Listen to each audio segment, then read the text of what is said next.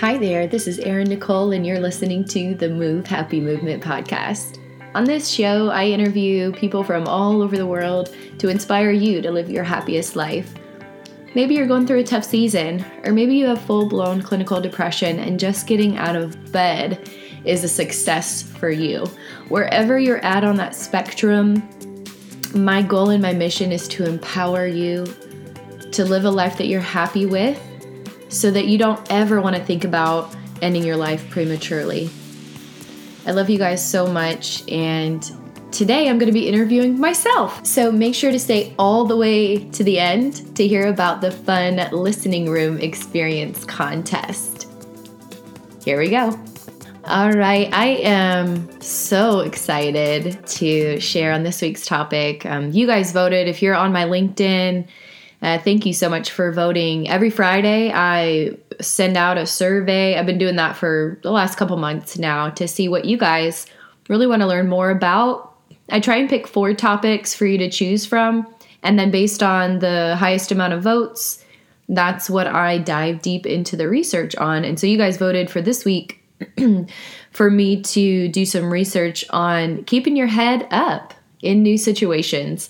So I haven't even thought about the topic today as far as what I wanted to talk about on the podcast because I wanted it to be raw, authentic, just real like like you and I were sitting down at lunchtime together, like we maybe we work together, we're coworkers and you're going through a tough season so I'm just going to kind of speak from my heart, and I hope that's okay with you. So, the first thing that comes to mind, honestly, is no matter what, tomorrow, tomorrow is going to be a better day. I promise you. The sun always rises and the moon always comes up at night. We might not see them because of the cloud coverage, but they're always going to be there. There are some certain things in your life that will always be true. And I know a lot of us had some rocky things happen during the pandemic last year. And I know in certain areas it's still kind of rocky. I know some places have gone to a second or third or fourth shutdown. And you know, maybe you're feeling the the on edge feeling from your kiddos or maybe you're missing your grandparents or maybe you've lost a lot of loved ones through this pandemic or through other means and you're just feeling kind of sad right now, my hope for you is that you can find even just one small thing to be hopeful for, to be joyful for, to be grateful for. Um, I know when I was when I was uh, 14 years old, I had my first experience in therapy, and I only had three sessions because our our insurance through my dad's work. Um, it was the first three sessions, I believe, for each of your children and spouse were covered under insurance, and then it was out of pocket after that. And being a a child of abuse, if you are also a child of abuse or an adult now that was a child of abuse, one of the stereotypical behaviors and thought patterns is that I am a burden. Um, I'm not worthy. I'm a burden. And so for me, my first thing always with anything that cost any money for me as a child was how much does that cost? Because I didn't want to be a burden. And hindsight, had my parents known that about me and had research been available for them to look it up, uh, when I asked my mom the question, how much does the insurance cover it? How much is this going to cost for therapy? She could have said something differently, but she did the best she could with what she had knowledge of. And if your kids are asking you questions and you feel like I have to give them an honest answer, you can still be kind and loving to them and say something that validates them. Like, I love that you're so connected and concerning for the family, but that is a stress that's on me, not on you. That's what should have happened, something to that nature. Instead, mom told me very specifically there are three sessions that are covered and then we'll be paying out of pocket. Now, I already felt like I was a burden, so I only went to three sessions. However, those three sessions were super powerful. And one of the first things the uh, counselor is a Christian counselor through, I think it was Christa Ministries, if I'm remembering correctly. This was a while ago. One of the assignments she had me do because I was extremely depressed, I had stopped talking at school for about two weeks. I had completely withdrawn. Uh, the background stressor situation, my uh, friend and I, she had just uh, joined the school. She had transferred from another school that year, and we had five classes together. We were like besties but like sometimes when you're hanging out with someone too often like there is a proverb that says you kind of overstay your welcome at someone's house like make sure you don't overstay welcome. Well i definitely um, had crossed that boundary or we both did whatever. I take ownership for my part. So i had my friendship stress. Um, my family member was coming back from their time in the military not on good terms and this particular person was my abuser. And every time they got in trouble. They made lots of mistakes. I learned a lot about what not to do um, as a child um, through just watching them uh, get in trouble or, you know, make mistakes or whatnot. And I made a decision uh, as a very young child. Um, this is not the kind of person that I want to be. Um, anytime they got in trouble or anytime something didn't go their way, they would lash out either violently, physically, verbally, or sexually. And I never knew which of the three it would be. So I learned to not show emotions because I didn't want him to win the fight. I didn't want him to know that he was hurting me, I think. And so my my body and my mind went back to that 3-year-old self as a 14-year-old. And I completely shut down. Another part of the stressor as well. Um, so I'm the baby, and so uh, my parents decided that mom was going to go back to work that year. So she had started to substitute teach in the school district, so she could still take days off if she needed to. To take, um, I had braces, I believe, at the time, and so did I think my middle brother did as well. So different appointments for you know getting our braces tightened and doctor's appointments and she loved to volunteer so she was always the number one volunteer for choir trips and band trips and things like that. And it was it was a lot of change all of a sudden for me and being a 14 year old i couldn't handle it all. So i withdrew. And when I revealed the 11 year old secret to my mom first uh, of what had happened to me, she had suspected it uh, for a long time because her, her one of her best friends, Rebecca, I believe, had told her just she she had a, a really good intuition and uh, she had studied to be a special ed teacher, and I think she was coaching her along uh, her parenting journey. She didn't have any children of her own, so I was kind of osmosis that you know non related child of hers, a second mom, if you will. And she asked me when I wasn't talking to anybody at school, I would talk to my parents when I got home, but I was so stressed. Like I thought everybody was going to find out what happened. But it was like I was taking this shame like it was something that I did to myself instead of releasing it. And what I've learned through the last three years of growing my Move Happy brand is, and it's been an incredibly healing journey, when we share our struggles, we heal. Now, you don't have to share everything with everybody. You do have to be mindful of what you share and be aware that people can try and use what you share against you, like I had last year happen with someone that convinced me that she was a minister and convinced me that uh, she was someone well connected in the music industry, and she probably is, uh, but then tried to steal something that I was creating that she volunteered to help me complete instead of splitting it 50 50, which would have been the right thing to do.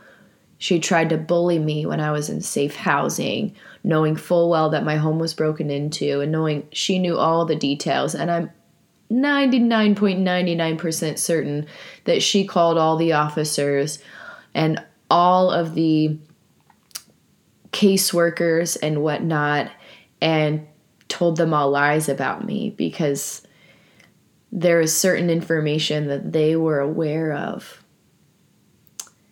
that I only told to her.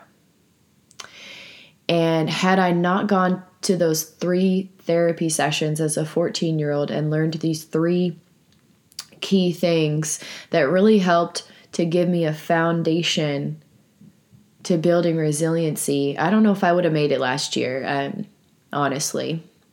So, one of the things that my counselor had me do as a 14 year old, the first assignment I had was I was a, uh, in charge of writing 25 accomplishments uh, by the next week's session that I had done in my life.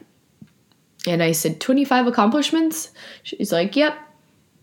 I said, Does it matter what age? Nope, just 25. So I started writing them down. I'm very studious and I like to do things correctly. And so I finished the 25 and I think I ended up writing 100 or 150 things because I liked how it made me feel. It completely flipped my mindset. I was no longer thinking about how unworthy I was and what a burden I was. I was now thinking, wow, look at all of these things I've accomplished, and I'm only 14 years old. So that was number one. Number two, uh, the following week, she encouraged me to talk with my my father as well. Um, my mom already knew about the situation, but she encouraged me to talk with my father and uh, to write. Uh, my uh, uh, homework assignment was to write things that I was grateful for. And I thought, isn't that interesting? Mom is always telling me how grateful she is that she woke up and how grateful she is that we have a roof over our heads and these are things that we would pray every night as as little children she would tuck us in at night because dad um, was working or he was asleep already because he worked nights um, for the most part and uh, we would start out our prayers with gratitude. Thank you, Lord, for another beautiful day on this earth. Thank you for giving us great health today. Thank you for the friends that we got to reach out to. Thank you for the technology that we could call to Aunt Louise and Aunt Barb across two time zones and things of that nature. So when I started writing the things that I was grateful for, I I learned that there is power in actually physically writing it down. And I had been keeping a journal or my first was like a diary with you know the little lock and key you know little girls have um, super cute i think i had a hello kitty one uh, when i was eight years old and i always enjoyed writing some people if you have a child that struggles with communicating, you're a parent, or maybe you're a teacher and you're listening to this and you're wondering, how do I get to this person that isn't quite ready to open up yet in the classroom? And you suspect maybe there's some abuse going on at home, but you don't really have a lot of evidence yet. Um, or maybe no abuse, maybe they're just a quiet, introverted person. Um, I know it was hard for me to transition to public school and writing was really easy for me to communicate um, because I was encouraged to write at a very young age. And so, with this uh, therapy session, writing the gratitude was like my own little superpower. I could flip my attitude like that. So, I encourage you if you teach in a classroom, if you're a parent of little kids or even older kids, do it yourself, be that model, speak it aloud, write it down, um, post it in your classroom. You know, if if it's a, a state, you know, school or public school, you might not want to include religious things so you don't get, you know, kicked out or fired um, for adding religion into the school system. If, if if if you work in a private school or you're your parent and you're doing homeschool with your kids, you know, by all means, like write write those things you're grateful for and include if you're a believer in God like I am include who you're saying thank you to who you're being grateful to um, some people say the universe I believe that God is the creator of the universe. And we all have our own belief systems, and I respect yours. Um, after going through after going through an incredibly beyond challenging season. There aren't even words for me to fully describe what happened in 2020. Uh, it was an incredible roller coaster of, wow, I have all of these amazing deals that are coming through. Almost got to work with Beyonce's dad um, as a mentor on this team. They're growing out this big old company. And then I found out that he's doing some illegal activities and Beyonce doesn't talk to her dad anymore and things of that nature. Um, and who knows what what really is reality but those are the conversations that people were guiding me in the background as i had a bunch of opportunities last year and some medical company multi multi you know i don't even want to say the amount of money to put a target on my back again but uh, huge organizations loved what I was doing, loved that I'm good at connecting people, and wanted to pay me to just do what I already love doing anyway. Um, I had so many opportunities last year. I had so, so many incredible opportunities that came to me or was created through me because I was open to receiving in abundance. Um, and then and then it was like I was blindsided. And hindsight's 100%, but keeping your head up during new situations. Never had uh, my accounts compromised before. I never had been dating someone that had mental illness that was not seeking mental health support. I did ask my partner, Have you been to a therapist? Have you been to a counselor? Have you been to a psychologist, psychiatrist? Have you been diagnosed with anything? The response was, No one will see me. They refuse to see me. I don't know if that's true or not, um, but not on meds, refusing to get help. And I did my best to one of my my mentors uh, that I connected with last year is a retired DEA agent, and I'm grateful for him. He said, I sent him a message. I said, I think there's some fishy stuff going on. I got cut out of a million plus dollar business deal. Uh, I, there was some real weird stuff that was going on right around uh, the week after I had this this cool VIP networking thing that I created uh, for for some of my warm connections, and I didn't invite my partner to it because he refused to show up to the first one that was free and didn't show me any interest. But after I had the first one and proof of concept, then he thought that he just got a free ticket to it. And i was like no i'm sorry. Like you kind of hog the mic and i want this to be a fun experience where i don't have to stress about what you're going to say or what you're not going to say. And hindsight you know don't date people that you're trying to do business with. That's my lesson for myself. But in any case a lot of weird things were going on that week. So got cut out uh, of a huge business deal that he had connected me to. Didn't know why. Then my computer started acting funny. Um, I woke up in the middle of the night. I had sent a cease and desist email that had been in process, been like it was being deleted after I already sent it in the middle of the night. Like I had caught someone in the act remotely on my computer, had no idea that was even possible. Like I'm still learning about tech right now. Um, and so that happened uh, lots of weird things were happening. Um, eventually, I got locked out of all my social media and emails and uh, home break in.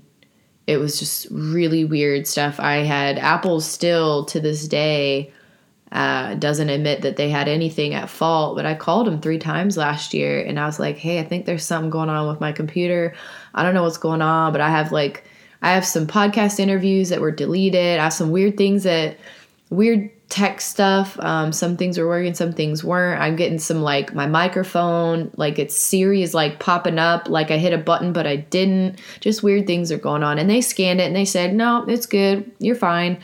But to have a home break in after calling them three times and having it verified from a cybersecurity expert that used to be one of the original top five um, at Apple that's in charge of a company now, IT director of 1,200, 1,300 employees, tell me that he would gladly put his name on court documents if I wanted to sue anybody because they effed me over real bad.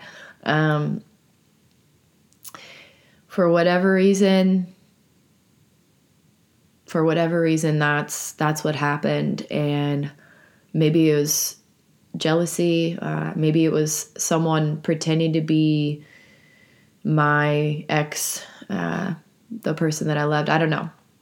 But uh, going back to a kind of bunny trailed a little bit. So, this uh, retired DEA agent suggested to me, okay, you think your computer's getting hacked into. If this is your ex, uh, here's what you need to do. You need to recommend that he gets a wellness check. And I was like, what is that? And I am a mental health advocate, but I am not an expert in all things mental health. And he said, well, a wellness check is when officers will go in, uh, usually out of uniform, like they'll dress professionally, but they try to de escalate the situation uh, because a person's mental well being is of concern. They'll usually bring a woman in to help calm the situation down. Um, they don't have their weapons out. Like it's a very calm situation. And he will be probably upset that you do that. But if you're concerned about his mental well being, which I was, I was very much concerned after reading through my journal over the course of the year.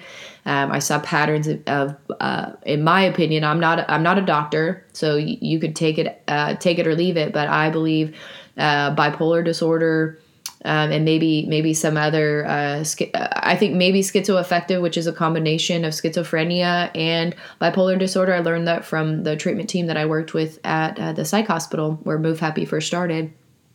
Uh, because I would witness him talking to himself often, and uh, he did threaten to kill his mother on the phone with me and it was like he at the beginning of last year and it was like he forgot that i was on the phone with him. And he was like out in la la land. And i said uh, excuse me that is not acceptable behavior at all. You will not be harming your mother and i will be turning you in immediately.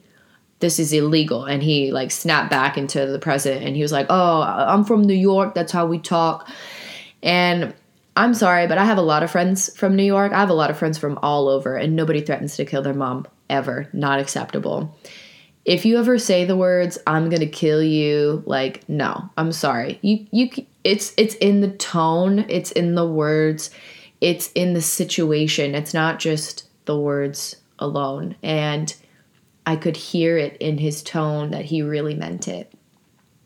And when he apologized, I said, "Okay, all right, cool. And I told him I let it go. I said, as long as you know that if you ever say anything like that again to me, I will be reporting you. Like he was aware that that's not okay language to use with me. The next day, I went and talked to his mother privately. And I said, this is what he said to me. Are you feeling safe? Are you okay? Like I tried my best to encourage her to like let her know like whatever fights they were doing because he lived with her like y'all make some peace or kick him out because you got you got to be safe as a woman and she is an elderly woman.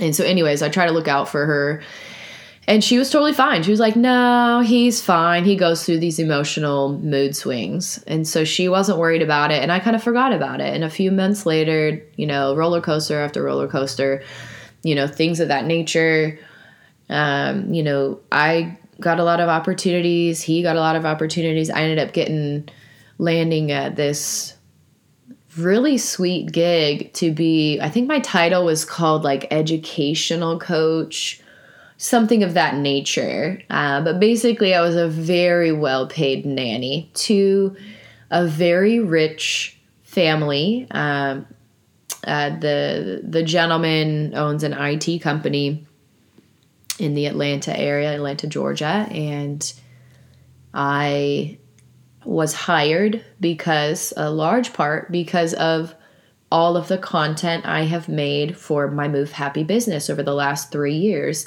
He and his partner, I'm not sure if they're married or not because they had two different last names, uh, they really liked all of my positivity content, wellness, fitness, everything, uh, because they're very into that lifestyle.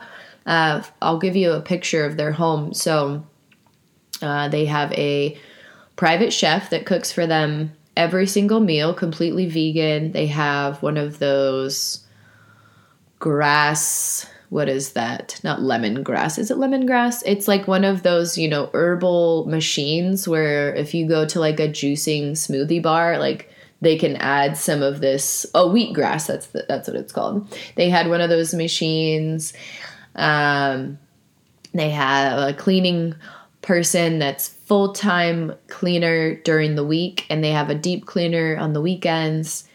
They have a yoga instructor that came two to three times a week. Um, they asked me to add some extra services as well outside of watching uh, their son because he was 10 he didn't he didn't need a babysitter really. They just wanted to have some accountability i think um, to keep him on track to not uh, get behind in the school year and whatnot uh, but they they also asked me to find like a masseuse for them. They had two massage chairs in their downstairs. Like they had anything they wanted was completely covered. Um, I arranged for limousine transport to the airport for his parents and for them for trips and anything that they wanted, they got. Um, I know that they made at least $50,000 because there was some sort of tree removal service that we were in process for, and I had to know that for the neighbor's house because it was like on the borderline. Anyways, so uh, I was able to create opportunities of income when I wasn't planning on moving uh, to another state. I just I had to I had to move to get safe uh, because unfortunately I had a family member that I was living with that was also in charge of the rent. Um, they held the contract as my quote unquote landlord and were getting into some illicit behavior. And my rent was going up and down every other week. And when my final straw was when I was charged at in the kitchen while on the phone with this uh, partner of mine that I was um, dating last year I had my earbuds in talking to this person. I don't think my family member knew that I was on the phone. Uh, completely uh, almost beat the the sh out of my face uh, because I parked in the wrong parking spot in the driveway. Like they were just going through extreme stress, and I tried my best to. I asked them, "Can we go to lunch?" I wanted to meet somewhere publicly because I didn't feel safe in the home at that point. Uh, they refused. Uh, I, I went to three shelters, or I, sh- I should say, I called three shelters and asked, Do you have a mediator that you can send? I have a dispute with my landlord. Nope. You need to call the police on that. I was, I was like, I don't want to call the police on my family member. Uh, I went to a church and the uh, lady almost didn't even open the door. Uh, and finally, she opened the door and she said, No, it's too high risk for our pastor to mediate anything like that. You're going to have to call the police. And I was like, Really? I have to call the police on a family member. So I reluctantly did. I called the non emergency number and um, they they brought an officer to the parking lot. Um, actually, where the, the, the church parking lot that the lady um, turned me away, and such a nice officer. Um, he he and I just chatted for a few minutes. He listened. I don't even know if he actually filed an official report or not, but I just let him know what was going on. I said, "Hey, like." I don't know for certain but I I think my family member is going through crisis and might be using illicit stuff. Like I don't want to get my family member in trouble, but like I'm not able to live in this place safely. Like I am avoiding going to the bathroom because I'm afraid I'm going to be charged at in the hallway or yelled at for this or that. Uh, I can't afford to continue to know if my rent is going to be double or half uh, because they're kicking out our uh, his best friend every other week over arguments from parties and drinking too much, whatever they're doing on their own time. I said, I am working a full time job. I am trying to grow a global mental health business and I'm trying to stay out of everybody's way. I'm trying my best to keep a good attitude, but I am I'm now at a crossroads. And so he and I talked about some options. He said, "Well, you can leave for a weekend, cool down.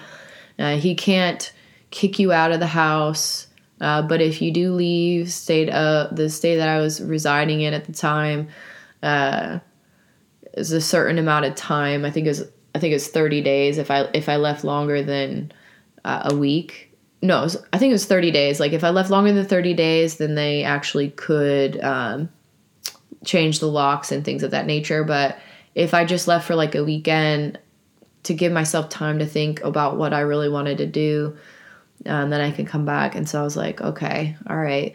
So you keep your head up in new situations. I never went through this before. This family member of mine is my best friend. Yeah, it's my best friend. And uh,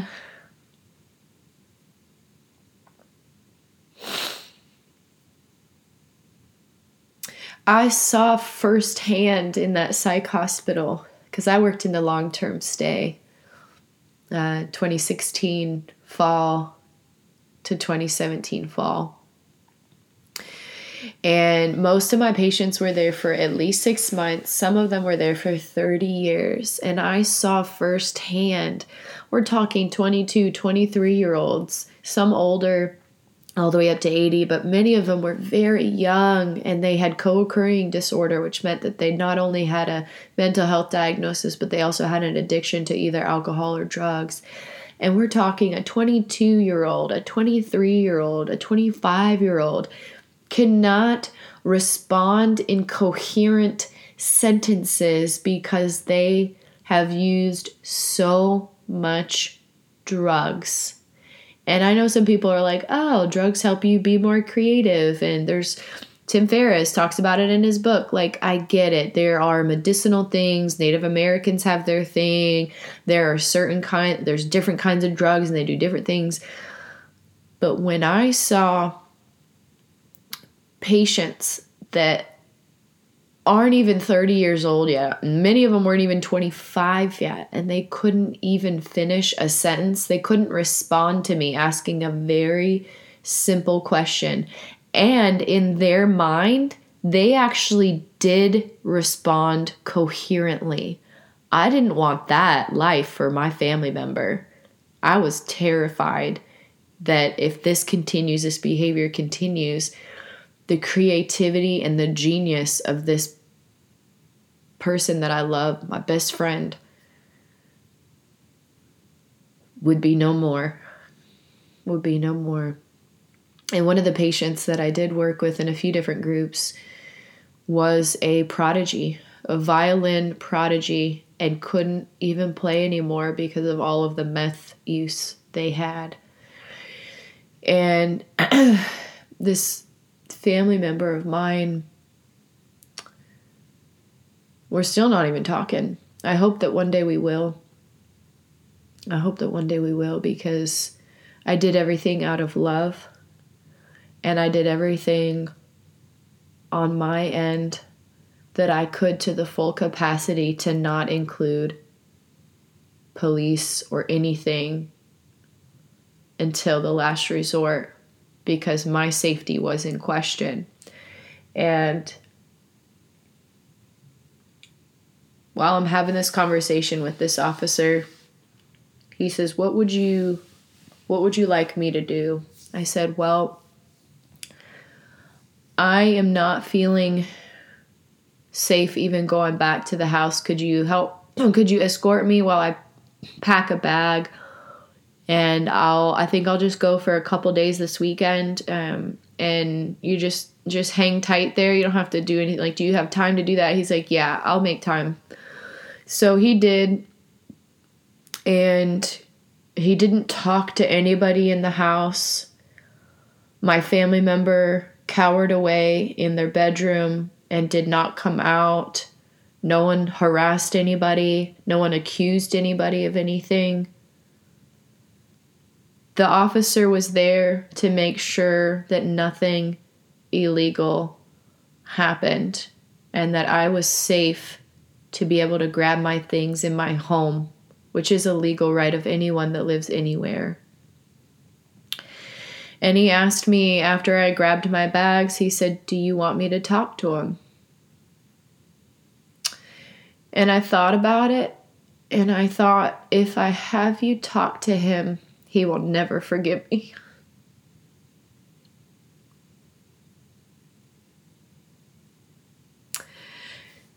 And uh, I don't know what the right decision would have been, but I made the executive decision to just say no. If this person wanted to have a conversation, they would have they would have been out in the open and they would not have cowered away like they did something wrong. So I said, um, I appreciate it. If anything happens in the future, I'll reach out.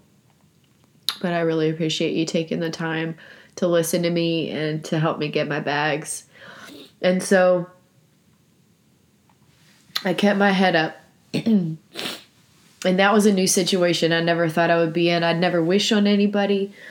But it launched me to the next next stage of my path. And so i called my girl nikki and uh, she's one of my she's one of my dear friends. Uh, she's always been there for me anytime.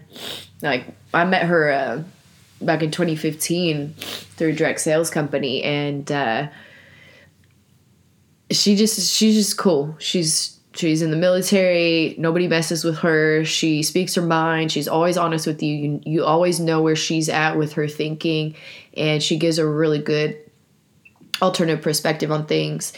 And so we're chatting and she's like all right well what are you gonna do? And i'm like well um, i think i'm gonna rent an airbnb for a couple of days just something out of town and just chill and just just focus on me maybe um, maybe see if I could get a nice spot for a couple of nights and um, just kind of go from there. And so we were talking a bit. She's like, "Yeah, maybe you could get like a mansion or something, rent like a nice spot." So I was like, "Oh yeah, let me see if I can." And lo and behold, um, cross state lines over, not too far away. I think I got, I think it was seventeen dollars a night plus tax on Airbnb and because it was in the middle of nowhere, it's this you know a little small town, but it was it was literally a mansion. You could rent a room in a mansion for like seventeen bucks a night, fully furnished, fridge. Um, they had that old school cool chandelier stuff, hardwood floors. I still have the photos in my phone. I don't even think I've posted them yet. Um, that was super healing for me. I shot a lot of videos and pictures, and uh, it was really cool. I only stayed there for like three nights, I think. Um, and there might have been one other person in there, but it was super quiet. Like they had a piano, they had like it was really cool. It was really nice. Um, the neighborhood had like a lot of people around, like trying to get in the mansion. So it was kind of weird, like you had to like double lock it and stuff. But um, other than that, it was cool. It was really cool. And then I started applying to jobs, and I'm trying to figure out like what I'm gonna do. And of course, I'm just I'm a hopeless romantic, and this person is that helped you know get me out of the situation uh, gave me like what questions to ask um, what to tell the officer before the officer showed up like helped prepare me and coached me for that time you know i built um, they basically built trust out through that situation and um, they I don't know if they intentionally did this or if they had feelings for me or they were trying to manipulate. I don't know. Um, I do believe in um, just like the goodness of people um, even even if they've done me wrong and and maybe that's naive of me but that's that's because I'm I'm full of love and I and I don't apologize for being full of love. And they made an offer. They said, "Why don't you look for jobs out here? Apply for jobs out here, and you've got this mental health." Event that you're organizing, we could do it out here in the Atlanta area. And there's tons of people that would be interested in it. And I've got tons of sponsors. Like, I'm already reaching out to people. I already got the land covered for you. Like, they basically were just like sweet talking me. And I was like, okay. So I started applying for jobs. And that's when I saw the educational coach position and applied to it. I also applied to work for Tony Robbins. What, what? And uh, when I seen his uh, Anthony Robbins Institute was looking for a social media manager or a content creator, I think was the title. I was like, content creator? Oh my gosh, I could totally do that because I love Tony and and no, he's not paying me to say that. Like he helped he helped me get through some sh in my past and yeah, so I I applied. I was applying to tons of jobs on LinkedIn mostly and uh, Indeed and ZipRecruiter. Though I don't like ZipRecruiter anymore because they sell your information, and I had too many fake job things. I'm pretty sure my information got sold overseas, but in any case, lesson learned. Um, so I applied to uh, yeah Tony Robbins, and one thing that I did, and this is a lesson for you: keep your head up. If you're looking for a job right now, I'm throwing some some strong knowledge bombs because I've only had a smartphone since 2015, and I'm not a tech genius, but I am very effective in a short amount of time. Okay, um, I'm not trying to preach to you, but if you're looking for a job and you're looking for a good paying job, doing what you love, or creating your own income streams, listen up, take some notes. All right. So when you go on LinkedIn, and this is something I learned from somebody else on LinkedIn, they told me when I was new to the platform, they're like, hey, do you know how to use the search option? I was like, no. Okay, bet. Show me how to do it. Awesome. So apply to a job, Anthony Robbins Institute. Boom. Go up to the search. How do I find the search? If you're 70 years old, hey, I'm not judging you. You're looking for a job. I know plenty of older people that got let go and they still need to pay their bills. Whether you're 70, whether you're 25, doesn't matter. The little search thing is a little magnifying glass. That's on any app, anywhere, pretty much as standard. A little magnifying glass. You click on that and type in uh, either Tony Robbins or in, in this, uh, he has a bunch of different businesses. So the Anthony Robbins Institute. And then it'll usually say people, business, or jobs, or something of that nature. Look for the one that says people and then you can actually click on all the profiles that that include Anthony Robbins Institute or whatever, you know, fill in the blank job you applied to. Say you apply to like I don't know, work for Apple or work for Starbucks or something, you know, fill in the blank.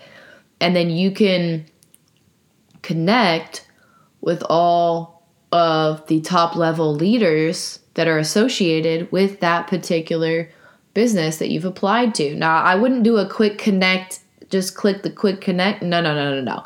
You're going to send a personalized message, all right? This is where you're going to take copious notes and you can pause it if you need to and rewind and re listen.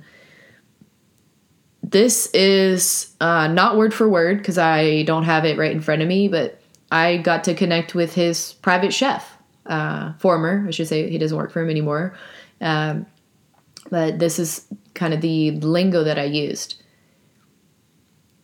Hey man, you know, fill in the blank, whatever their name is, comma, just like you write a note to someone, space, next line. Something positive, kind to them, like, hey, hope your day's going good, or uh, happy to connect with you. Reason why I'm reaching out, be super direct to the point, don't try to sell somebody anything. If you want to connect with someone, tell them why. I said, hey, thanks so much for reading this message. Reason why I'm reaching out I applied to be a content writer for Tony Robbins.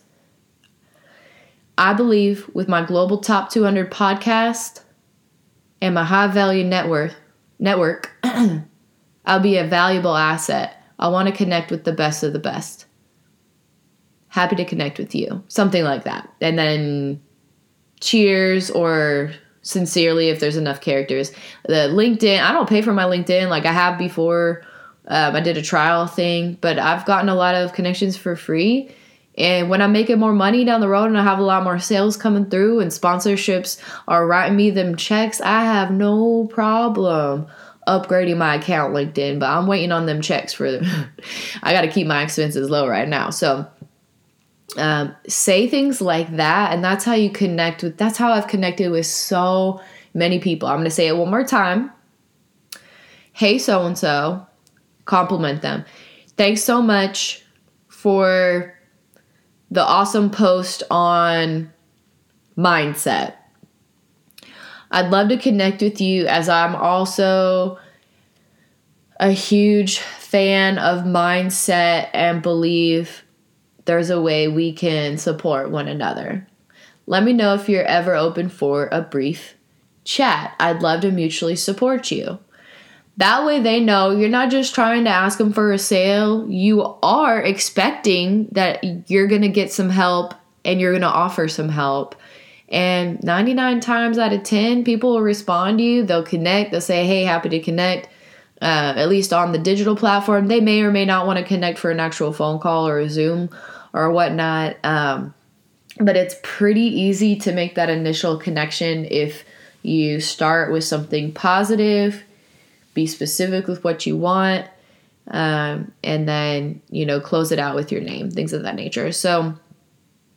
Um, I applied to that. I never heard back from his company, but I'm sure there's thousands of people that applied to be content writers for Tony, and I'm okay with that. What ended up happening uh, Chris was one. There was maybe three from uh, Tony Robbins team members. Like I had a couple of people from the sales team. I want to say um, that were like public speakers that reached out. Um, but he was the only one that like actually like boom gave me his number and was like, hey, I think there's a way we can mutually support one another. And then we built a friendship. And then I ended up coaching him and he versus me and whatnot and we had uh, a few different phone call interactions, Zoom things. He joined my social media university intensive workshop um, and was able to connect with some people within uh, my network. And uh, just this last couple of Thursdays ago, my last final concert of this year for my concert series that I created for veterans and first responders he messages me and I, I haven't even we tried to connect this year like playing phone tag but i haven't even told him about the concert series. Like i've just been so laser focused this year on gratitude. Uh, he messaged me and he's like i have a word for you from the lord and i'm like wow. Um, and he's like keep the faith. Um, you know big things are coming basically and so uh, you might not get the job. You might not get the date if you're trying to you know use this kind of messaging to, to hook up with somebody or not hook up but you know find the love of your life. Um, but you might get something else instead that's even better.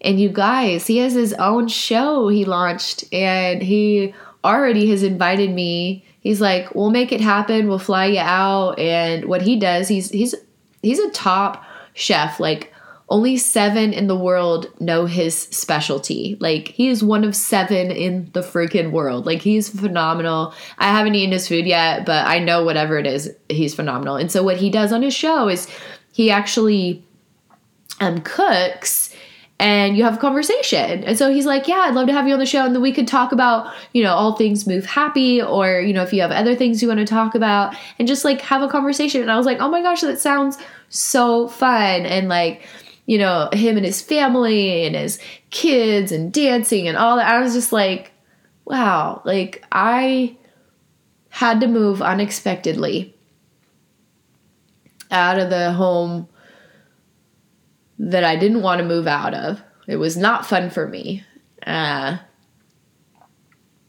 and I ended up making some friends unexpectedly by applying for jobs that are pretty freaking cool.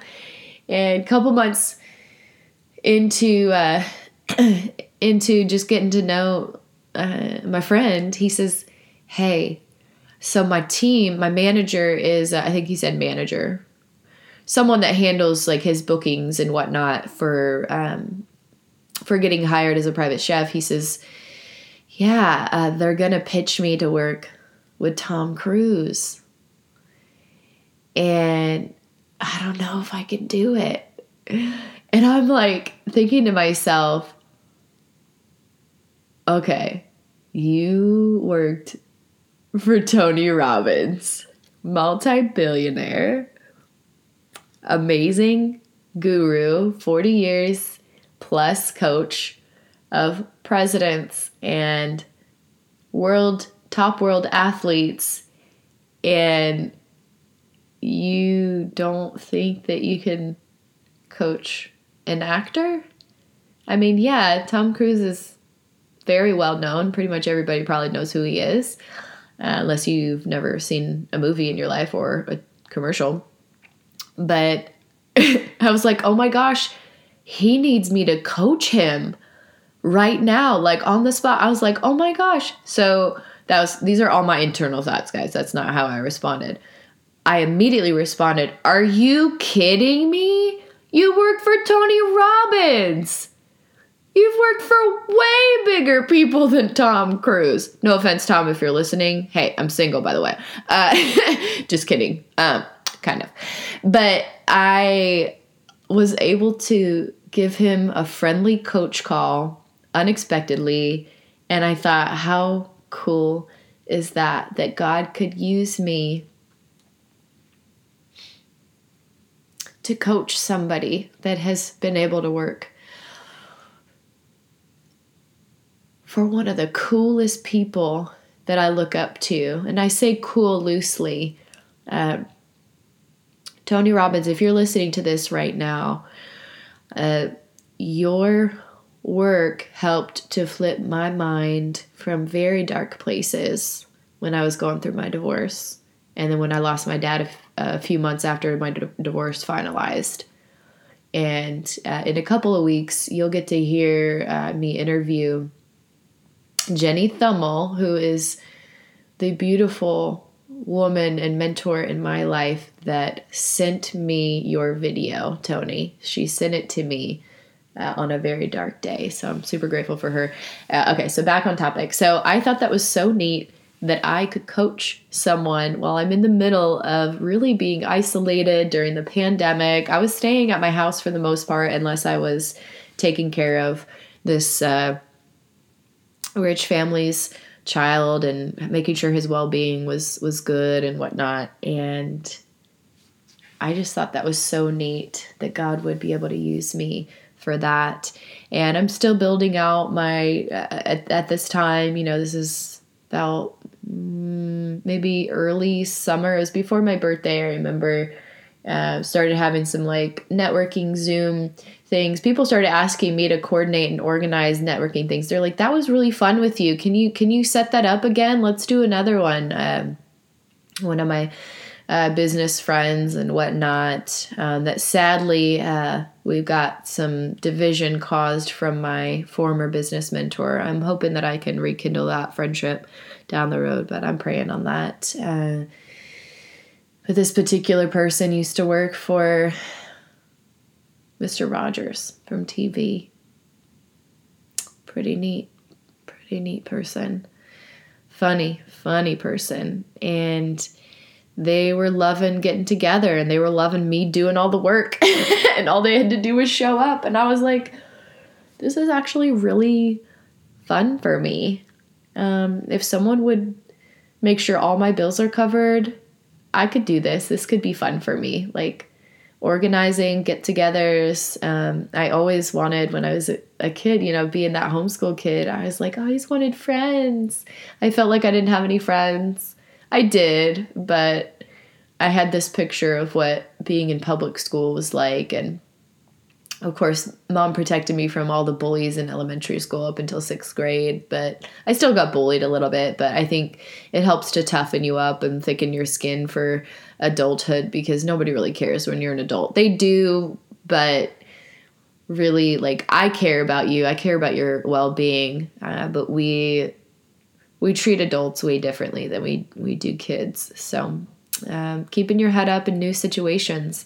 So definitely was not planning on coaching a professional top world chef uh, on mindset right before he was going to work for Tom Cruise. But uh, yeah, I thought that was pretty neat that God could use me. And who am I? I've only had a smartphone since 2015, and I've only been talking about Move Happy and really networking since 2018. Uh, that's when I moved across the country. So on Cinco de Mayo. So, okay. so I've been talking a lot about kind of my my chronological line and I talked a little bit about uh, my first therapy experience as a 14 year old. I have gone to therapy a few different times uh, throughout my healing journey. Uh, when my dad first died, I, or uh, before dad died, actually, when I was going through my divorce, uh, that was a very challenging time, like beyond challenging time. And I do talk a bit about that um, throughout like my content various places and blogs and things of that nature. Um, i didn't end things the best possible way and i think that's probably uh, what caused some of the friction and vindictive behavior of my ex. Um, you know hindsight's 100% everybody makes their own choices. I own up to my my part of it. Uh, but it was a pretty nasty divorce. Initially, we said we weren't going to use lawyers, and my neighbor and I were friends. And she called me and said, He's got this car in his parking lot. Do you know, or in the driveway? Do you know who that is? And I was like, Yeah, that's his lawyer friend. So we weren't officially using lawyers, but he kind of offhandedly was getting lawyer advice for free from his friend. And I thought that wasn't fair. So then that I didn't trust him now um, because I got that information, and so then I hired a lawyer, and uh, it just it, it just wasn't a good situation. My my lawyer was overcharging. I'm sure there's a lot of people that hear that, uh, but uh, this particular person, when I asked for itemized bill, dropped me. Um, so definitely knew that this person was not being honest and so there was that. Um, I had lost my guaranteed teaching job. Uh, I was new in the district. He and I had just gotten married, and we had moved back to where we first had met and were dating in Tacoma, Washington. And I was teaching in a new district. And I didn't know that when you're new in a district, they put you at the bottom of the totem pole as far as years of experience. And if there's any budget cuts, even if you're a guaranteed uh, uh, contracted teacher, they can cut you your first year. That's like a loophole. So I wasn't expecting to lose my guaranteed full time job that I had earned. It started as a 0.6, and I had worked my tail off to cover another person's point four um, that had it was the music teacher that also taught a Japanese class. Well, she didn't teach it; she was like is an online class, but they needed it legally to have a certified teacher in the room with the students. So I covered for her because she got injured and retired early, and I had earned a 1.0 by the end of the year, and I was, excuse me, I was coaching outside of school, and to be let go when I worked my tail off for the school district, it was like ouch. So didn't have that money coming in. And then uh, my ex decided to move our entire bank account uh, to a secret account. And my my paycheck actually went into our account and I didn't get any money for about four months uh, through the court system because it just took a long time through the divorce process for court dates and hearings and stuff. So I had to figure out how to get money uh, during that time. And I had been offered a sub, it was like a long term sub position a couple miles away from where I had moved to. But when I figured out the numbers, I was like, this is going to pay me the same as if I apply for unemployment and I can try and figure out this direct sales business that I had gotten into because I started making friends, I started making money, I started learning how to uh, get on social media, and I started really feeling joyful. My social health was like my my social health tank, if you will, was completely filled to the brim. Um, I was making money, not a lot of money, but I I was learning how to start a business uh, without having to pay all the LLC and the trademark fees and the website hosting fees and all the things that I do now with Move Happy. Um, and I was learning and I was I was absorbing and uh, this company had broken every single record at that point in a 150 year industry. And I want I love to succeed. And I was like I want to do this. Cuz I had five part-time jobs a couple years prior to that year with uh, the year right after I graduated from Oregon State got my master's degree I had five part-time jobs and I still couldn't pay all my bills. I still I couldn't pay my student loans and they said that I made too much money to qualify for assistance. And i was like but i don't i don't make enough money with five part-time jobs and i'm like pulling my hair out right now. So i i told myself i was never going to go back never going to go back to to working five part-time jobs. Uh, and i decided i i knew i needed to get into business. I needed to get into sales. My dad had encouraged me for years to get into sales because he knew how relentless and hardworking i am and how much money I could make uh, being a woman in the sales industry and whatnot. So I decided I wasn't going to take this long term sub position that I knew would end. I think the lady was on pregnancy leave. I can't remember the full story on that one. Um, that l- level of stress was pretty high that year, so my memory is not 100% on in, on that particular detail. But I decided to apply for unemployment, and the the confusion of that in itself.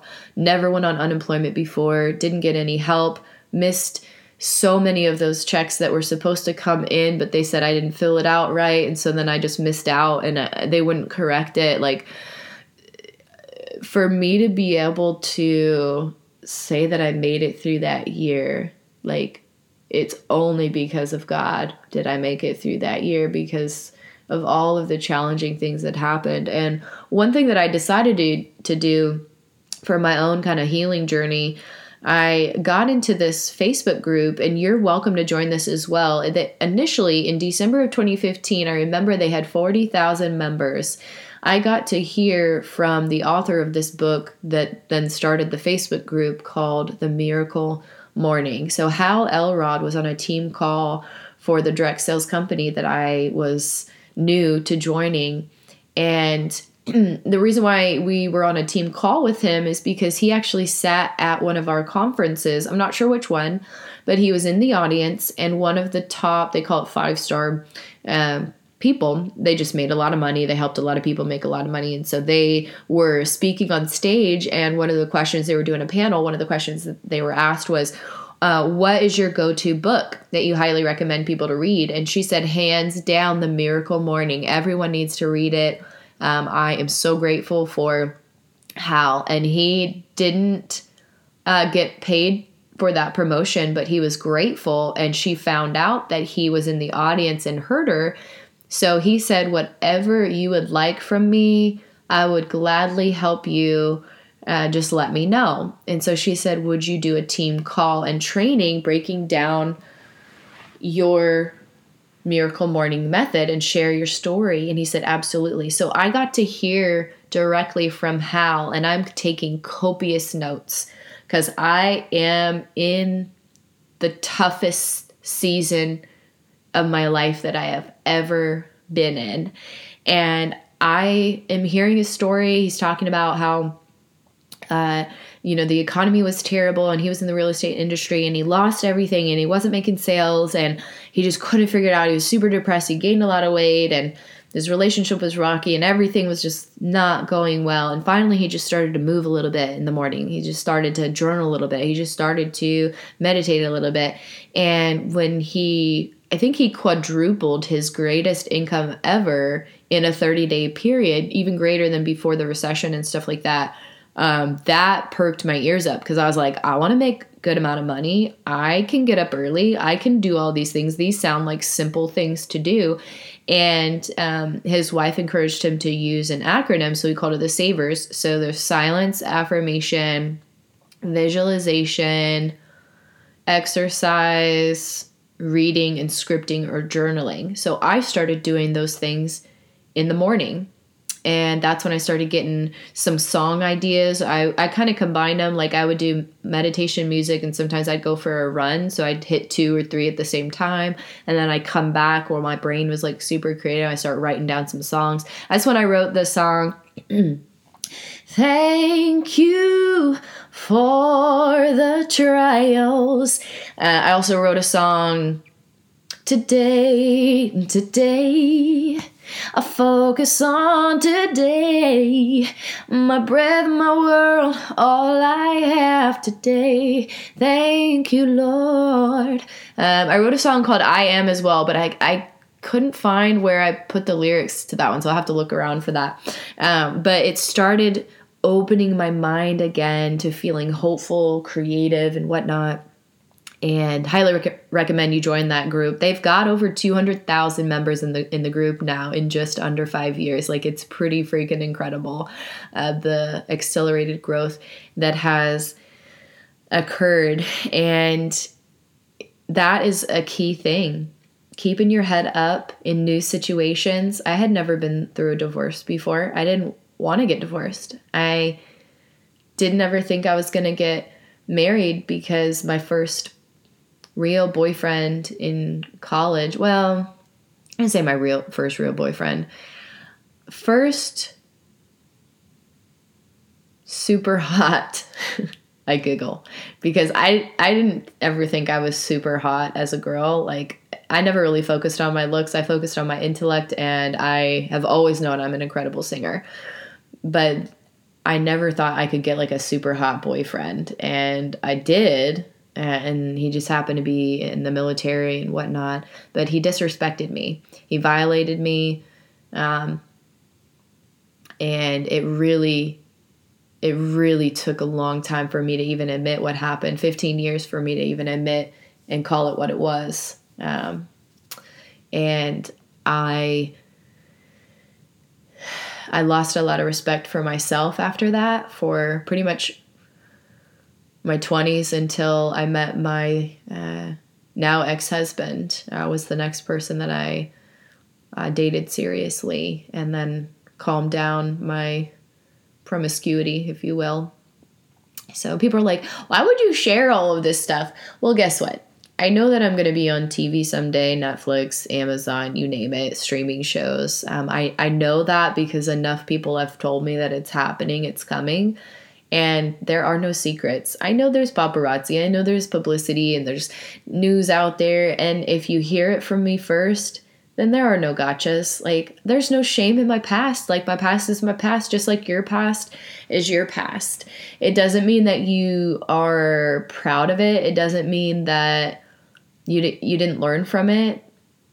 I definitely learned from all of it. And when I started doing research on PTSD and sexual trauma and things of that nature, um, it's a lot easier for someone that's been sexually abused as a child to then also be raped as an adult. Didn't know that until I started looking into PTSD and sexual trauma. Um, it is completely normal and actually stereotypical of someone that has been sexually abused or raped or both to gain weight shortly thereafter because they don't want to feel attractive to attract attention on their body. That's what I did. Like I was stereotypical. I stopped exercising. I was I was self-sabotaging. I was um causing pain on myself that I didn't need to because I was accepting the blame of what someone else did instead of releasing it by talking about it. So I encourage you if you haven't gone to a therapist yet, I really encourage you if you're going through a tough season, Um, therapists can be amazing. I uh, went through some therapy while I was going through my divorce. Um, if you're like, I don't have money for it, I didn't have insurance. I was supposed to still have insurance through my ex husband's medical during our divorce process. And my lawyer told me this. She said what he did was illegal. He canceled my premiums.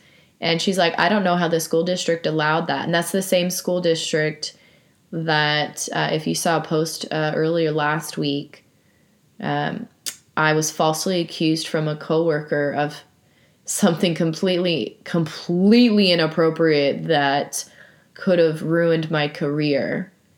And had it been true, but it wasn't true. And he tried to actually, my ex brought that information up in the court system during our divorce process. Like, we're talking a very nasty divorce. And I'm not mad at him. I know that he is still hurting. I know that he's still hurting. Um, and I hope that one day he can he can find it in his heart to forgive me for the way that I divorced him. But I couldn't be married to someone that faked a 6-month engagement of going to church with me and praying with me and telling the kids that we were a family under God and then making fun of my faith as, as soon as we got married and then stopping going to church and stopping praying and telling me that it really wasn't for you after all. Like to me, faith is number one, and I never was going to get married unless it was in alignment with someone. So uh, there was a lot of a lot of pain that I had to birth birth through, if you will, uh, with the divorce process and the shame of feeling like oh i've let my parents down my family down and things like that but i realized that there's a lot of people that have been divorced like tony robbins has been divorced. I think he's on his third marriage and now he's like got the woman of his dreams and i love watching all their things together because she she tours around with him and like I would love that for me someday, you know, someone to tour around with me. yeah, because I'm going to be the one speaking. now, he better have, whoever he is in my future, he better have a lot going on to catch my attention. But in any case, um, Steve Harvey, been divorced a few times. I listen to him a lot um, as of late, and uh, I heard one of his testimonial videos. He says, Did you know that you could still be divorced three times and God can still bless you? And I was like, Oh, preach, mother, preach. So, keeping your head up in new situations, it might be a good situation and maybe it's still adding stress. Like maybe you're getting married for the first time and you're like excited. Um, or maybe it's a challenging situation and you're like, okay, I've never been through this before, but what can I do? Uh, so, and again, I haven't planned this talk at all, so some of it has been a little bit rambling, and I, I do appreciate you continuing to listen to this, but I do want to close it out uh, with something practical for you. Whether you are a teacher, whether you are a student, whether you are a grandparent, whether you are in the military, or you are a first responder, police officer, or sheriff, or things of that nature. Maybe you're a government employee. Maybe you are in another country and your dream is to one day come to America. Whoever you are, whatever you are, man, woman, they, them, there, I implore you, I really encourage you. Pay attention to what you're really, really good at. That also, not just really good at, because we can learn a lot of skills and be really proficient at things if we are type A personalities and take excellence, um, take pride in being excellent at things. Pay attention to when you're doing something and you lose track of time and you don't care how many times if you're like for me it's recording music. I spent probably four hours this morning in my closet. I'm laughing because it's true. Because Leonard, uh, the cool music engineer that I'm working with, um, he said, you know, the first song that I worked on for you took me six hours instead of the three that I'm charging you for. Uh, here are some tips. And so he told me, record it in your closet because it'll dampen the sound. I was like, that is gr- that's a great idea. That's great feedback. Thank you. So that's what I did. And I didn't even look at the clock once. I was like, this needs to be done well. So pay attention to what you enjoy doing. And if you're not sure yet, maybe you're, you know, nine or 10 years old and you're listening to this maybe in the car with mom driving to school or maybe you're you're listening to this and you just lost your job and you're struggling with just keeping a positive attitude i encourage you to pay attention to what it is that you really truly enjoy doing that you lose track of time doing because you can literally create your own business, your own lifestyle. You can get paid doing what you love. It's possible. And I'm going to give you some practical, actual, factual things from me to help sink it in even deeper. So, the year that I was going through the divorce, I had just gotten the iPhone. Uh, I think it was an iPhone 4, might have been a 6. I forget what, 2015, whatever. It wasn't a new one. I didn't care to have a new one. I wanted something cheap that I could learn how to use. And when I started listening to these top level leaders in this direct sales company tell me that I needed to post videos of myself doing whatever it was that I loved doing and that that would attract the kinds of people uh, that would help me get to where I wanted to go, I believed them. And I'm so glad they told me that because I was learning how to use a smartphone for the first time ever. And I did have an Android um, when I worked um, on post briefly as a health educator the year prior to that, but I didn't like it because I sent long text messages and then it would be like four or five parts all out of order. And I am a woman of order and organization. And so uh, and, uh, iPhone worked better for me. So I started posting videos singing one it was one video i made a commitment to myself one video of singing in um, usually in the car because i was always driving somewhere or um, in my apartment and a gal that was also in the direct sales company chantel she saw my video she was friends with a gentleman that actually let me sleep on his couch until i got stable housing and she worked at a restaurant on this island, and um, Anderson Island to be specific. And Chantel worked at the only restaurant on the island, and she knew that that was the spot that everybody went to on the weekends. So she and I met at one of our trainings, and she said, Hey, I know that you love to sing. Would you be interested in singing at our restaurant? will they actually pay um, live musicians to come out it is on a, a uh, you have to take a ferry though to get there uh, but you could stay at my place stay the night if you wanted to and um, just leave in the morning if you want and i was like oh my gosh like that is so cool yes absolutely i didn't even care how much it paid um, but i i did know that i my piano skills were not high enough at that time. So I was like, I had to hire that out. So she said, well, um, let us know, you know, what your budget is. And so and the gentleman that let me stay on his couch, he actually, his landlord played the piano at the Bellevue Square Mall, and he said, "Let me ask him if he's interested in." Working with you. Um, so me and Carrie hooked up and he and I practiced together and he was like, I'm not a jazz musician, I'm a classical musician. But I was like, if you can play classical at Bellevue Square Mall, and those of you that aren't from Washington, that's like the super rich, super posh area, like all the tech and um, Chanel and you know all those big name brand companies and businesses are all in that mall.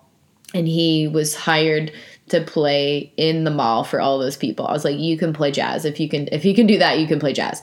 So he was like, all right, well, let me see. And uh, he brought a drummer and we ended up playing in this restaurant and they not only did that but they also did this big poster advertisement that i still have today because i thought it was the neatest thing i felt so special um, and they advertised it all around town and they paid us and at the uh, halfway point we did it was probably about three hours with probably like 20 minute breaks between sets, like three sets of like probably 45 minutes. And I'm I'm at my break, you know, eating some food. And this lady comes up to me and hands me her business card. And she's, you know, a beautiful lady. I, I don't know her. And she says, I wanted to let you know I'm very impressed with your skills tonight and not sure if you're interested, but I do a lot of bookings for political events, fundraiser events, and things of that nature. Um, if you're interested, you know, give me a call sometime or shoot me an email. And I was like, oh, okay, awesome. Thank you so much. So, had I not posted that video on Facebook singing a song, and that person, Chantel, had not seen my video and then shared it with the restaurant manager and then asked all these intricate steps never would have happened had I not taken action and just been myself on social media and shared a little bit, got a little vulnerable. So I encourage you if if you're an artist, if you draw, then draw. Take a take a video of yourself drawing and then post it and see what happens. There are no expectations, and you shouldn't expect that you're going to be making zillions of dollars tomorrow if you post a video today. It does take work that was my first my first time connecting with Kara. And Kara and her husband uh, have been great supporters of my music since that day we met at that restaurant on Anderson Island. Kara did own up. I did reach out to her a few days later and she actually helped me. She she knows this now but at the time she didn't know it but i asked her i'm looking to make some money singing more. I'm trying to get into singing more. Do you know of any opportunities? And she actually booked me like i want to say two or three gigs during that uh, year either in that winter or the following uh, spring of 2016 and i got to sing for some political fundraising events. I don't i don't know. There was like a christmas tree like auction thing um, we did. I actually took a day off of work from the psych hospital. Um, I got my boss Sue's permission to sing because my boss was so impressed that a judge wanted me to sing at this event. She's like, "Ooh, a judge!" So she said, "Sure, you can take the day off." And so she had her assistant at this at the time, Cecilia, help um, make sure I allocated the hours on the computer correctly and whatnot. And then after uh, Kara probably doesn't even know this part, but Kara actually helped me be able to sing at my job because I posted, um, I think I did a live stream, Facebook Live while we were practicing. Um, and Carrie and I uh, hooked up again for that. And I took a video of us and um, it was really funny because my I connected with a couple of my coworkers who were just like brother and sister to me, like big brother, big sister. Um, and Danny, he, I'm pretty sure it was him that shared it because he was super open with sharing stuff like that. And the next day I get back to work, and it might have been a Friday, so it might have been the following after the weekend, but in any case, the next work day, I come back and Sue pulls me aside and she says, Hey, question for you. I'm like, Yeah. She goes, So Danny showed me your video from Facebook and you've got a beautiful voice. And I was like, oh, thank you so much. She's like, so I'm not sure if you'd be interested or not, but our patients here, they love Christmas carols, and many of them come from Christian and Catholic backgrounds, and they would love it to have someone sing Christmas carols to them. Uh, we have a volunteer piano player from the community that comes every um, every holiday season. And it would be really nice to have a vocalist sing along with him. Would you be interested? And I'm like, so you're asking me to sing during my workday and get paid the same to be able to also sing? And she's like, Yeah. I was like, Yes, I would love to. Um, heck yes, hands down, 100%. So I got to sing at my day job, which is what I love to do that makes me happy because I know that it makes others happy. It brings me joy, it brings others joy. It's a win win. And that would not have happened had I not posted that first video during my divorce process a few months prior to that. So, and there is power in social media. Uh, there's also the power of evil as well, because as you start getting up uh, and more successful in your career and you start building your brand, um, it's easier. I heard, I believe I heard Tony Robbins say this it's easier to tear a building down than it is to construct and build one up. So, what happens is jealousy is a natural human instinct um, that many people have. Um, I'm not going to say I don't have it, but I have so much love in my heart through my choices, through social interactions, through regular church you know um, lessons and keeping myself accountable um, being around people that don't talk about others. One of my pet peeves is gossiping. And so i don't i just don't i don't do it. I don't talk about people in a bad way. Um, i don't say something behind their back that i wouldn't feel confident to say to their face. And that has helped protect me and build a lot of trust with people uh, very quickly um, but it also sometimes when you when you take pride in your work uh, those that would rather earn things by taking from you uh, will try their best to do that. And that's what happened last year um, and has happened um, a few times in my life but i really don't pay attention to that. I just keep keep moving forward. I keep my head up in new situations because I choose to focus on what I'm grateful for. And I really encourage you, whether it's shooting a video of yourself singing, playing piano, um, drawing, maybe you're like the world's best plumber and you do it really fast and you do it very efficiently, you know, whatever it is for you. If you're struggling right now and you're like, oh, I wish I could get a job, I wish someone would hire me, flip the script dude, flip the script. With the internet, there is so much power in social media and building your own brand. If you don't want to build a business name, build your own name. People know me as the mental health girl, they know me as a singer, and they know me as a positive person. I'm not always positive, but I try my best to only post content that's going to add value to you so if I do share a sad story, I'm not going to just leave it sad because I don't want to put you in a in a sad mood. I'm going to tie it into a weekly topic and how despite going through this scary situation last winter, I was able to write 8 songs that turned into 32 songs in 14 months. So I try to flip the script and tell you and show you and be that example of what's possible even when life throws you lemons. So, I hope you've learned something today. I hope that I have added value to you. If I did add any value to you, it would mean the world if you would screenshot the certain part of this episode that really stood out to you and um, post it on social media and maybe write a couple sentences of why you appreciated it. Um, I love it when you share stories, and I know for a fact that people learn more from stories than they do from facts. So if you can tie it into a personal or professional story, um, to help us, you know, really fully understand. That helps me connect with you better as well and have a greater understanding for you.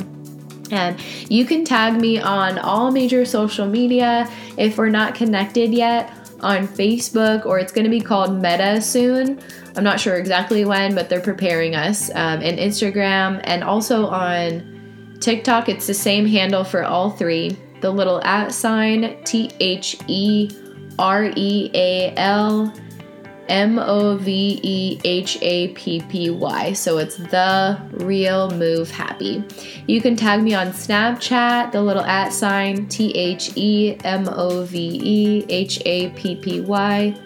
On Twitter, the little at sign move happy team. So M O V E H A P P Y T E A M. On LinkedIn, you can tag me. My main one is my professional Erin Nicole, CEO and founder of Move Happy, and Erin Nicole Ministries, veteran and first responder nonprofit. Uh, you can also tag the business page of Move Happy, the little at sign move M O V E dash happy. I'm on Clubhouse, though you can't. I don't think you can create content on there. But if you want to connect with me, it's Move Happy Erin E R I N. Trying to think if there's anything else. I'm on Twitch, though. I'm not a. I'm not against gaming, but I don't have any game consoles. But I try to be everywhere. So if something happens and I happen to make a game in the future or something, uh, then I already have my social media handle. Nobody can take it from me. Um, I believe that one's Move Happy Erin as well if you're on Twitch. And for those of you that are regularly sharing and tagging and, and helping me with my mission to empower everyone in the world to find their own happiness from within, I do want to honor and edify you. And so, what I'm doing is offering a listening room experience. And once we get to 10,000 downloads, so you might be thinking, well, what's a listening room experience? And so, what it is essentially, I'm going to tell you a quick story. So, I was walking on Pacific Lutheran University's campus in Parkland, Washington. It's a small little suburb of Tacoma.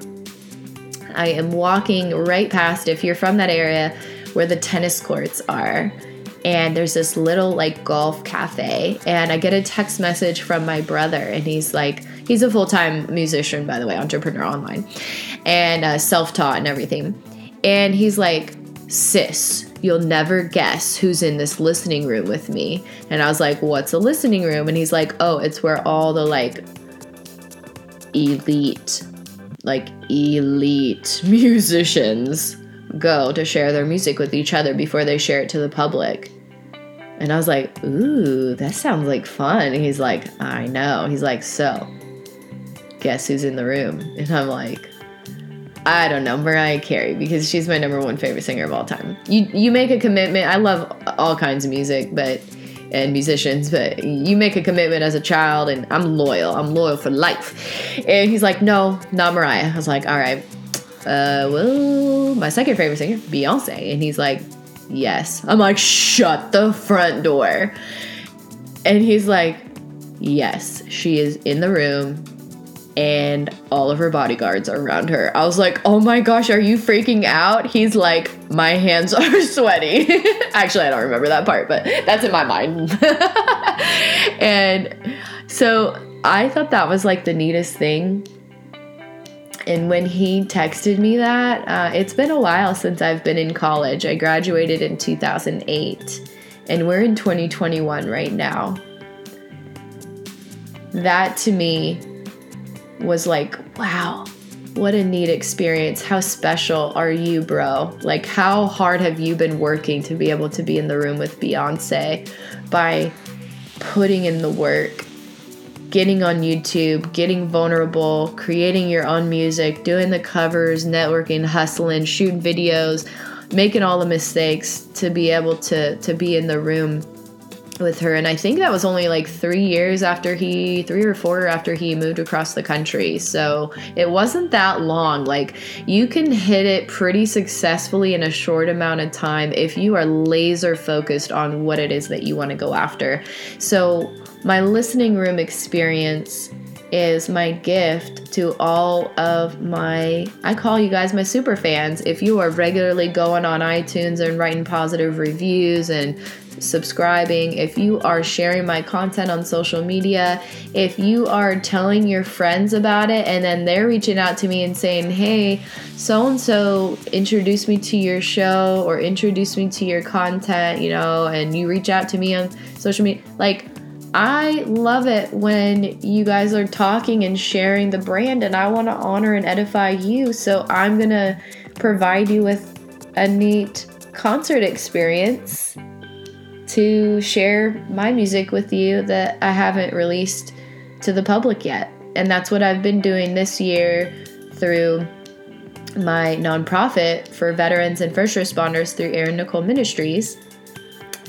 I have been hosting online concerts to say thank you to all of the veterans and first responders that helped protect me last winter, helped restore my business technologies that I almost completely lost. All of this, all this work, um, it's priceless. You could not put a price on restoring my business tech. There are a lot of businesses I learned that if they get hacked into and they're you know low budget, um, small businesses, they just ha- they just have to scrap it and start over or do something else.